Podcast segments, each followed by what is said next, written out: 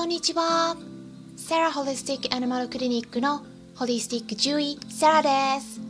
本ラジオ番組ではペットの一般的な健康に関するお話だけでなく、ホリスティックケアや地球環境、そして私が日頃感じていることや気づきなども含めて様々な内容でお届けしております。今回はちょっとね、時事ネタを入れたいと思います。まあ、先日ですね、世界最古であり世界三大通信社の一つである。フランスに拠点を置く通信社である AFP 通信からこんなニュースが記載されていました、えー、見出しとしては蜂の繁殖能力現在のチェルノブイリレベルの放射線被曝で低下というもので10月23日の記事ですね。でスコットランドとドイツの研究者たちが1986年に史上最悪の原発事故が起きた。チェルノブイリの立ち入り禁止区域と同じ放射線レベルを実験室で再現した上で複数のミツバチの一種であるマルハナバチと呼ばれるミツバチですね。それに被爆させたんですね。でその後何が起こるか観察していったんですがうん、そこでですねミツバチの繁殖能力が30から45%も低下したという結果が得られたので、まあ、それでね10月21日にイギリスの学術専門誌、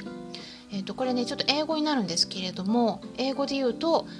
Proceedings of the Royal Society B になるんですね。の日本語訳になると英国王立協会企業という名前なるんですが、まあ、そこでね発表されたっていうことなんですね。で放射線による体への健康被害っていうのはチェルノブイリだけでなくて、まあ、日本でもありますよね。もう有名なのは広島や長崎に落とされた原子力爆弾によって受けたものがありますけれども、まあ、今回研究者たちが言っているのは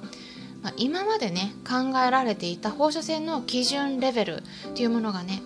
ちょっとね実際よりも甘く見積もられていた可能性があるんじゃないのかっていうことですね、もう一度見直してみた方がいいかもしれないですよっていうことなんですね。で繁殖能力がなんか30から45%低下するってねなんかちょっとイメージつきづらいどういうことなのってねわからない方もいらっしゃると思うんで、まあ、噛み砕いて説明しますと例えばまあミツバチがね本来100匹増やせるとしたらその増やせる100匹が放射線を浴びると55から70匹くらいしか増やせないということになるんですね、うん、だからまあ最悪の場合はまあ約半分くらい減っちゃうということなんです、うん、増やせる数が、まあ、これね結構大きな数字だと思うんですね、うん、でもともとあの蜂などのね昆虫っていうのは他の動物と比べると放射線には強いと言われていたんですね、うん、でも、まあ、今回の研究結果で、まあ、結構思ってた以上に放射線による影響は受けているんだよということが明らかになったということでまあ今回ね繁殖能力が落ちているということが分かったわけだから、うん、最近ねあの注目されている、うん、心配されていることとしてはね世界中でミツバチの数が減ってきているんですね。日本もそうなんですけれども、まあ、もしかしたらこの放射線も関係があるかもしれないですよね。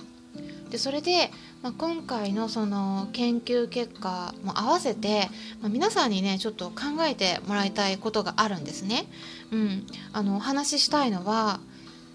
科学的な研究とかいろいろありますよね。で、まあ、最近ねよくいろんな、うん、そういうデータっていうのはインターネットを通じて簡単に得られるようになってきてはいます。うん、ただいろんなことは分かってきてはいるんだけれどもあの今回もそうでしたけれども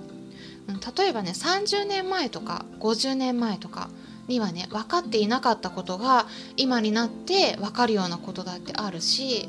逆に今分かっていないことが30年後とか50年後とかもしかしたら100年後かもしれないずっと先になってから明らかになることだってあるということなんですね。でっていうことは科学的な根拠として安全だっていうことでね証明されているからだからね安全だっていうのは言い切れない場合もあるんです。うん、安全だって思ってても例えば今回だってもしかしたらその安全な放射線のレベルの基準っていうのは数値が設定されてますけれども、まあ、見直してみたらこれはよくよく考えたらもしかしたらちょっと甘すぎる。もうちょっと下げないといけないかもしれない。基準をね下げるっていうことはもっとあの厳密にしていくということですねやらないといけないかもしれない、まあ、そういうのが分かってきたりするわけですよねもう何年も日に年月が経過してからですね。うん、なので、あのー、今の段階で証明されているから安全っていう言えない場合もあるよっていうことなんです。まあ、分かりやすい例がタバコですね。タバコが世の中に出回り始めた時っていうのはもうね健康に害があるなんていうことはね、うん、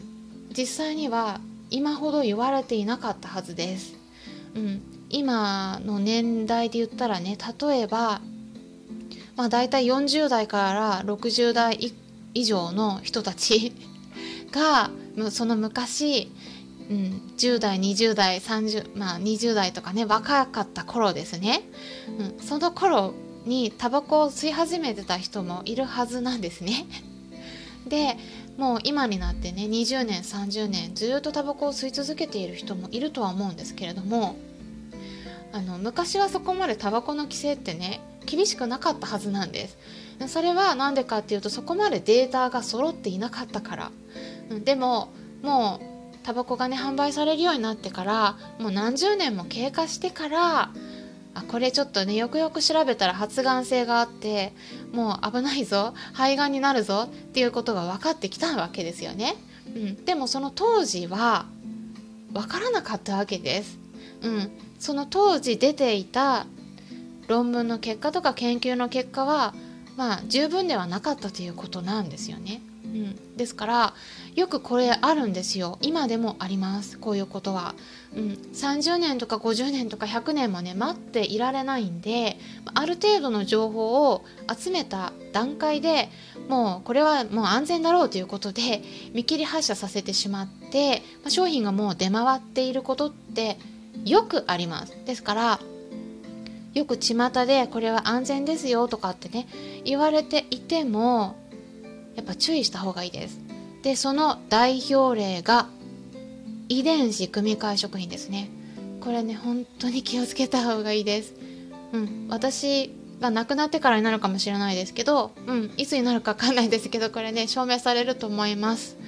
うん。あの遺伝子組み換え食品っていうのはもう農薬を大量に浴びてる食品なんです、うん、でもねもうこれ止められないですねこの流れは、うん、もうどんどん広め広まってしまってるんで、うん、あのー、本当にね他のいろんな発がん物質もねいろいろ出てきてるんですよね。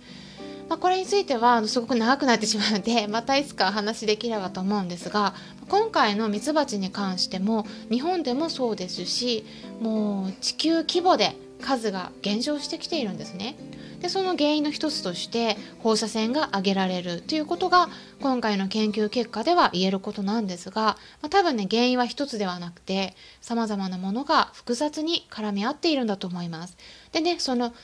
もう一つあの農薬、うん、その遺伝子組み換え食品の話もしましたけれども、まあ、そういったことも関連してるんではないかっていうのは言われています。で他にも考えられることとしては地球温暖化のせいでミツバチが増えるタイミングとお花が開花する時期がずれてしまって、まあ、食べ物を得られなくなっているとか。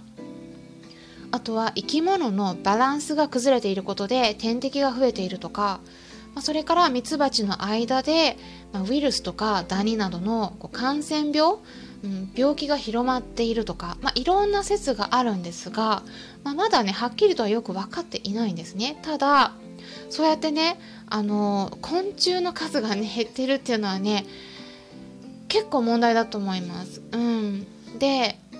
うん、ただね生きていくためには何かを食べなければならないっていうこの地球の弱肉強食の世界の中で最強なのが人間になるんですけれどもまあ、そうやって底辺にいる動物たちや植物もね